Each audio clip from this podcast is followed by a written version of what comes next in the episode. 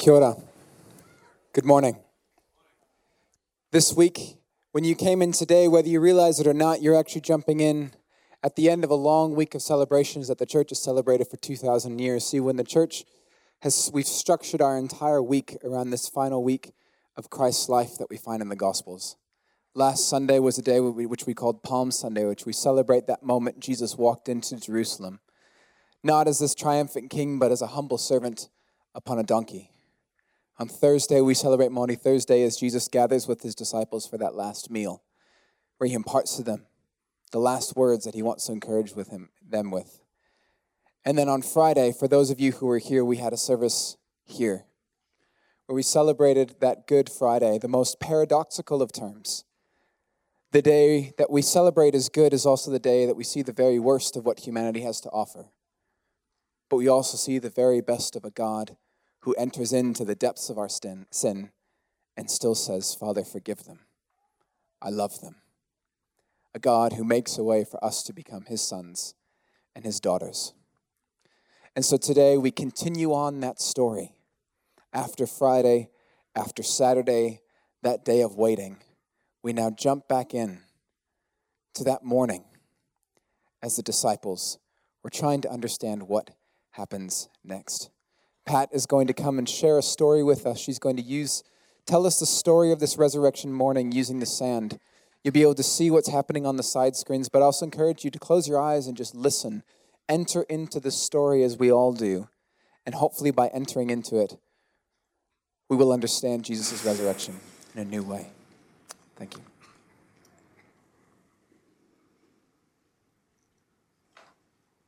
At the first glimmer of dawn.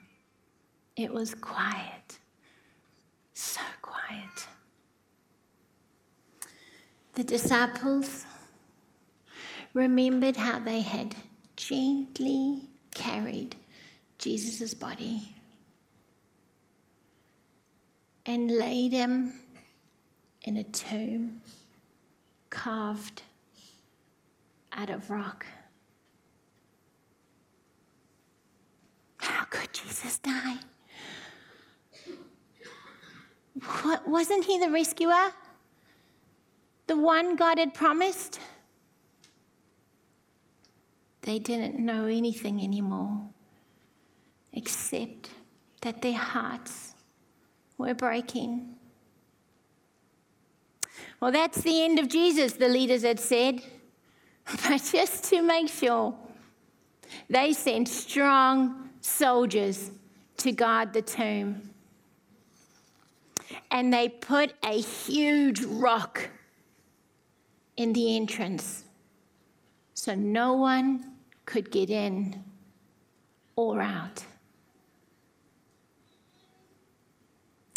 And as the early morning sun slanted through the ancient olive trees, drops of dew glistened on the leaves and grasses, little tears everywhere. A group of women walked along the olive groves quietly towards Jesus' tomb. Among them was Mary Magdalene a good and strong friend. And Mary, the mother of Jesus. They carried spices with them to finish the burial. And they were wondering how they would get in. But when they got there, the stone had been rolled away. And they looked inside and they saw nothing. Nothing but the white linen cloth that had covered his body. They, they ran back to tell the others. Most of them did not believe them. But Peter, Peter, being Peter, jumped up and ran to the tomb. Some say John ran too and got there first. He waited for Peter and they went in together. They could feel his presence in the absence. But he was gone. Jesus was gone, gone, truly gone.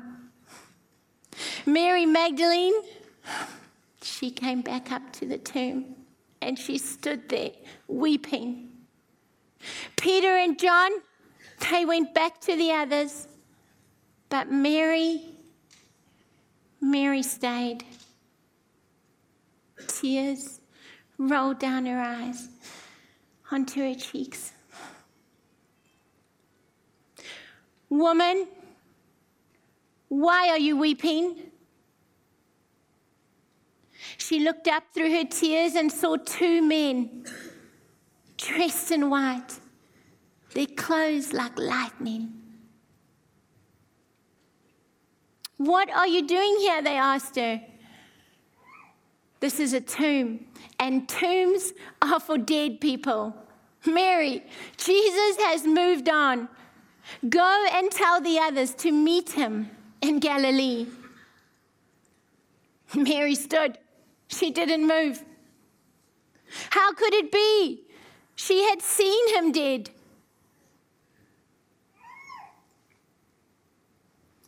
Woman,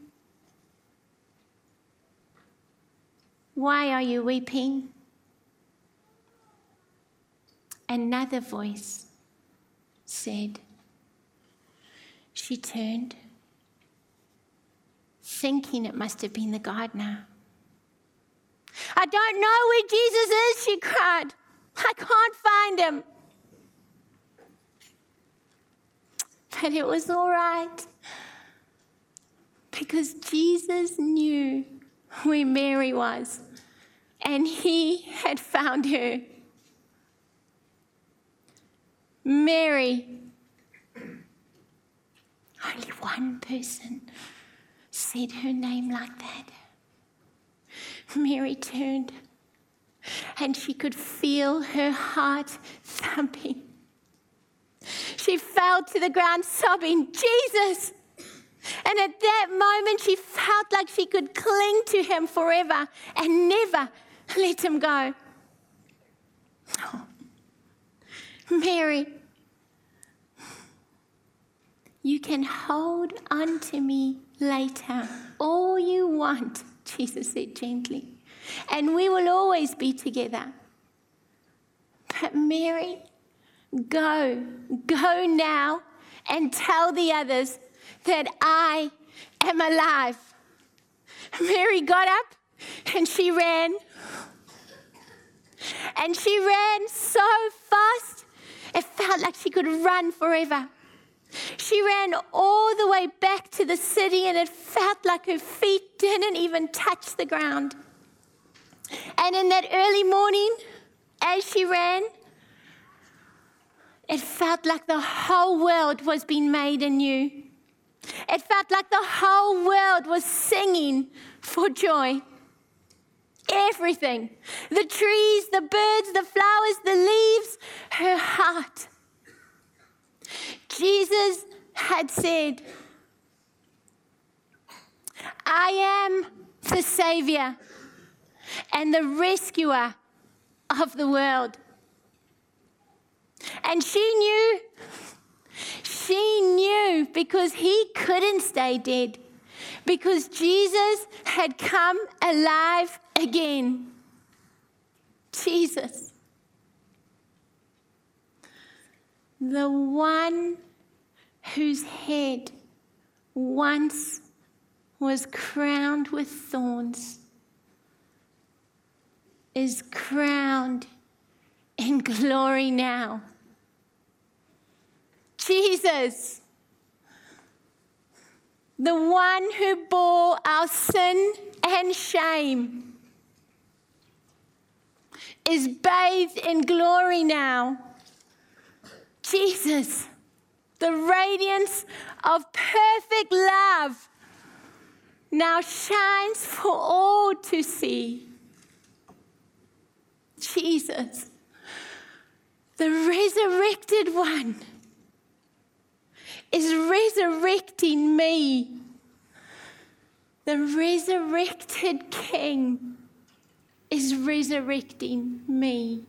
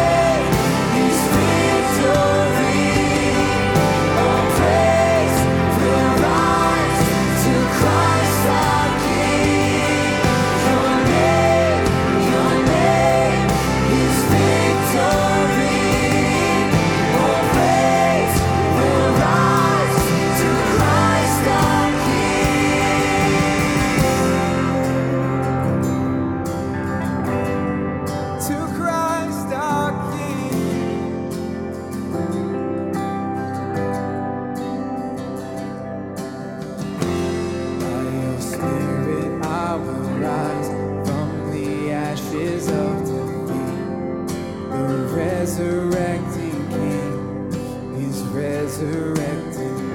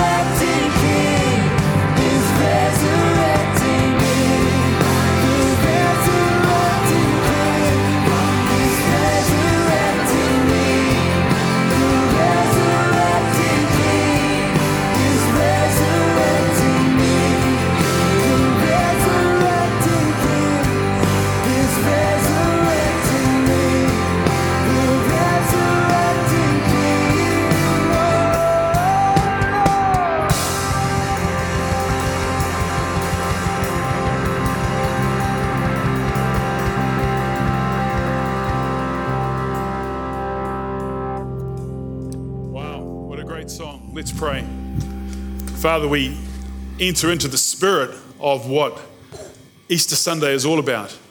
That time when we look into that empty tomb and we see in it every sense of the word that what we believe is this empty promise a promise that the grave will be empty. And ultimately, Lord, for us as well, when our time comes, our spirit will be with you. And in that sense, our own graves will be empty.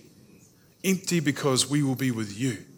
And that's what this Easter celebration brings us to that ultimate conclusion to celebrate. Thank you, Father. Thank you for your gift. Thank you for Jesus. Amen. Amen. Please be seated.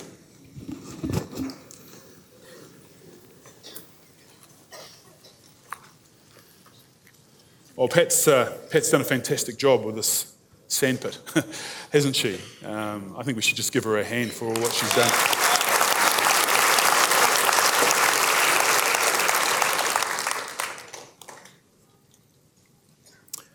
You know, in a world where Google has all the answers,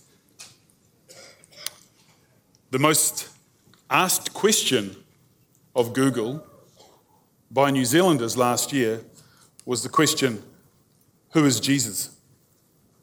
Who is Jesus? The most asked question on Google last year was Who is Jesus? Which just tells you that there is a spiritual hunger and a level of inquiry in our world about whom we know to be Lord and Savior. And for those of us who can easily become cynical about the spiritual well being of our nation, we pray into that answer, don't we? We pray into that and we say, Lord, reveal yourself that our nation would once again rise up. This morning I'm talking about the power of one. Of course, we know who the one is. But throughout centuries, there has been significant ones who have given us hope and, and a sense of uh, resurrection with what it is that they have given us. Over the years, we've had great explorers, great adventurers like uh, Christopher Columbus, who sailed by faith into the unknown to discover the Americas. Captain James Cook, who nearly three centuries ago traveled down south looking for that great land that they knew was down here somewhere. They figured that they knew where the amount of land was on one end of the planet, and they figured there had to be something balancing it up at the other end. And that's New Zealand. that's why we shoot above our weight. Do you like that? Like that? That's as good as it gets. Great scientists, Louis Pasteur, who invented antibiotics, one man changed the world as far as our medicine is concerned. Of course, there's the people who bring great compassion into our lives, and we will never go past Mother Teresa as a picture of compassion. Somebody who would embrace the, the sick and the dead and the dying and say, You still have value, you are loved by God. And they, in turn, change our lives as we see that demonstration. And then there are great leaders. The 20th century says that Winston Churchill was the greatest leader of last century. And of course, he held on to hope by faith when every good person around him was saying, We have no hope. When every advisor around him was saying, We have nothing to hope for or nothing more to hope with.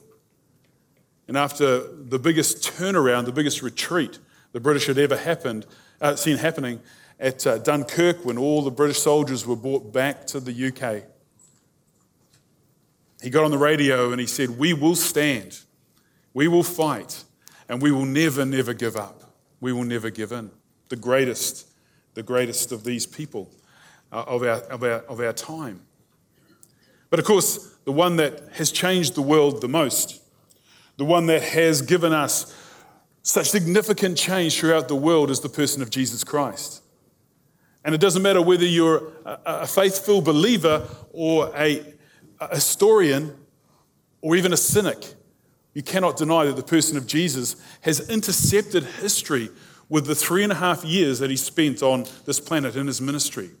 And when we consider the impact that he has had on our world, and we look at just three and a half years of ministry time and how powerful that has been, the power of his, of his compassion, the power of his teachings, the power of his his ability to raise up children, raise up women in a patriarchal society, still reverberates, still echoes, and impacts us today.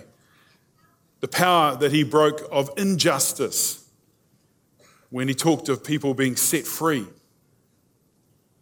And of course, the ultimate power when he broke the yoke of religious slavery religious slavery that bound people by obligation to God. Now, when we gather together like this, we can celebrate with the spirit of joy because we know what He has given us and what He has done for us.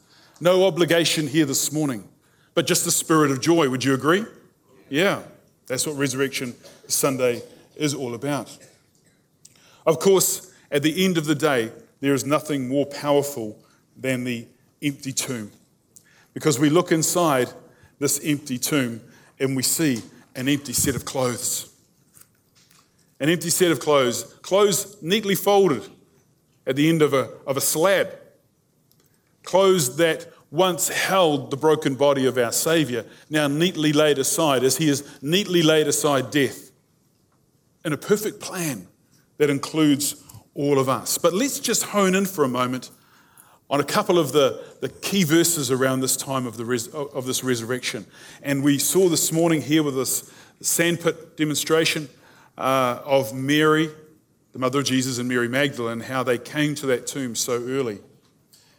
It says here that after they discovered the tomb was empty, it says, so the woman hurried away from the tomb, afraid, yet filled with joy, and ran to tell his disciples.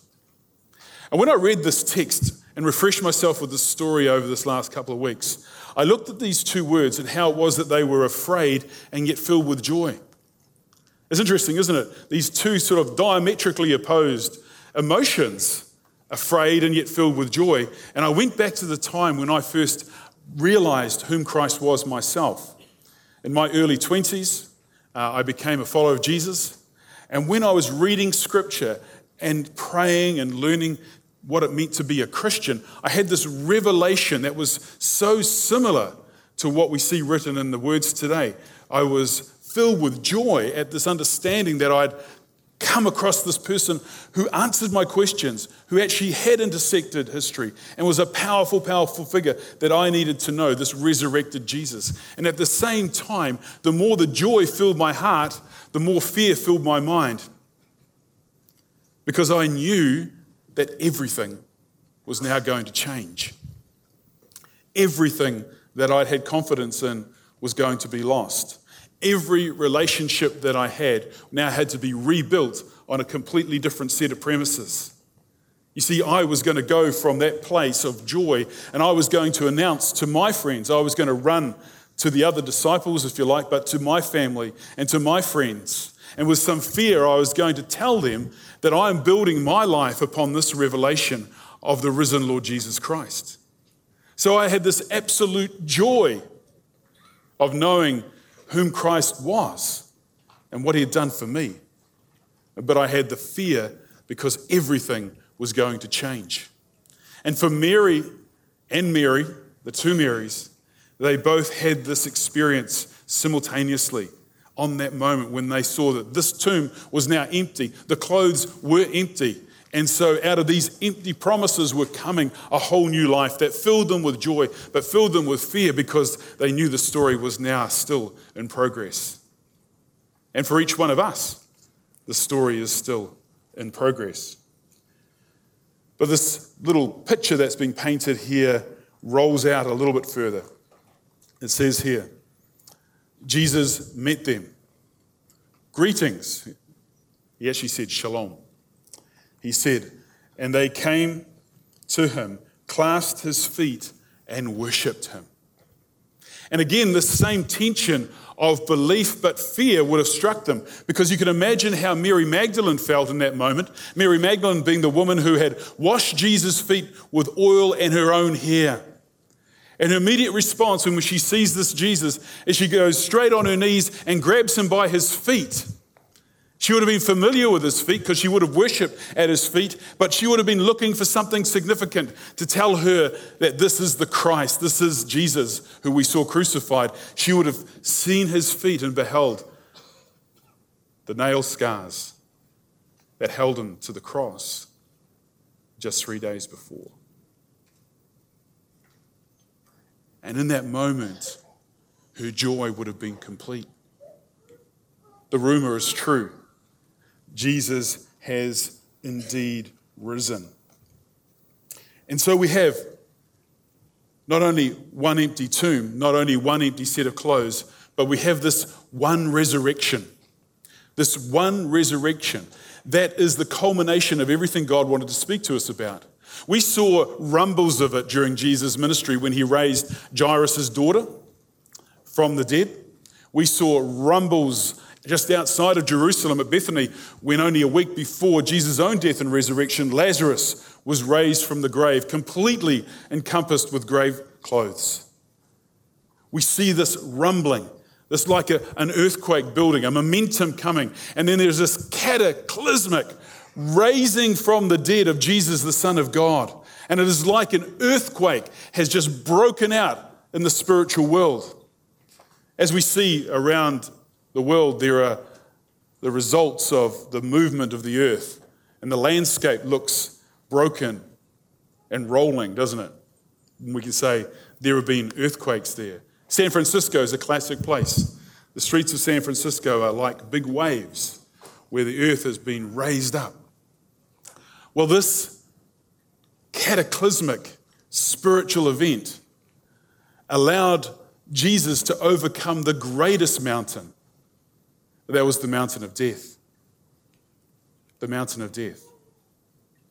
This unconquered mountain was now defeated. This unconquered mountain now had the flag of the kingdom of God planted on top, and it was inscribed with some graffiti, I think, which says, The Son of God was here. The Son of God was here. I have conquered death. Now, Mathematically speaking, we've actually got a bit of a dilemma. Here is a death that wasn't used. A death that was overcome by the resurrection. You see, to each one of us, it's credited that we shall die. So we all get credited with a death. Jesus was credited with a death, but he didn't use it. The other day I was in town and I got my parking meter money paid and got the little slip. Yeah, you do this in town? Or do you, by faith, pray that the guy doesn't come around? So I had to go to the dentist, so I paid for an hour's worth. Um, the dentist um, fixed up my tooth and extracted my wallet all at the same time. And I came out and I saw I had 30 minutes left on my ticket. So I gave it to another guy who was rocking up. This is why they're changing the ticket meters, by the way, so you can't do this anymore. So he was really grateful. Then I had to drive downtown and uh, I had to get a pair of shoes fixed. And I pull up right beside the shoe man, and somebody wanders over to me, taps on my window, and says, Hey, I got some credit on my ticket. I'm like, Wow, I just gave my credit away to another guy further up the road. And this guy sort of looks at me and bows his head and goes, Karma, brother, karma. I'm like, Oh, I'll just say thank you, Lord. Leave it at that. But you see, there's this credit floating around. There was a credit of one death. It's like you prepare a meal and you set a table and there's a spare place there and somebody who was going to be there doesn't turn up and you think, wow, this, there's a meal going here. Somebody needs to come and dine at this table with us. We've all been there, haven't we? In exactly the same way, there is a death that is going free. A death that Jesus said, I will give to each one of you who believe. Because this death of mine now goes free, it's not needed by him who is sinless, but it is certainly needed by the one who has sin. And so we're all invited. We're all invited to this table. We're all invited to eat of this meal, this, this free death that is going because of the grace of God. Does that make sense? The free death that is credited. And that's why we come to this table when we celebrate the Lord's Supper and we remember his death. Why? Because we are allowed at that table by faith. We have been credited with a freedom and an opportunity to come and dine at this table, the Lord's table. That's the beauty of Easter Sunday. That's the beauty of the gospel, is that for free we get to take the death of Jesus and we don't have to die our own. So, one resurrection, one changed world, one changed world. And today in 2017, world statisticians, didn't say that right, people who count people, say there are more Christians now in the world than every, any given time in history.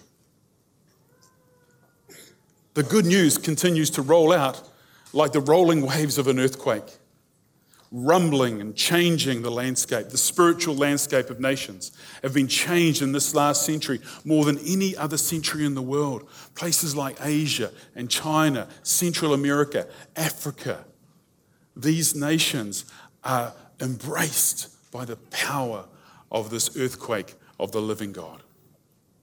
Friends, He has risen. He has risen indeed. Let's stand for prayer.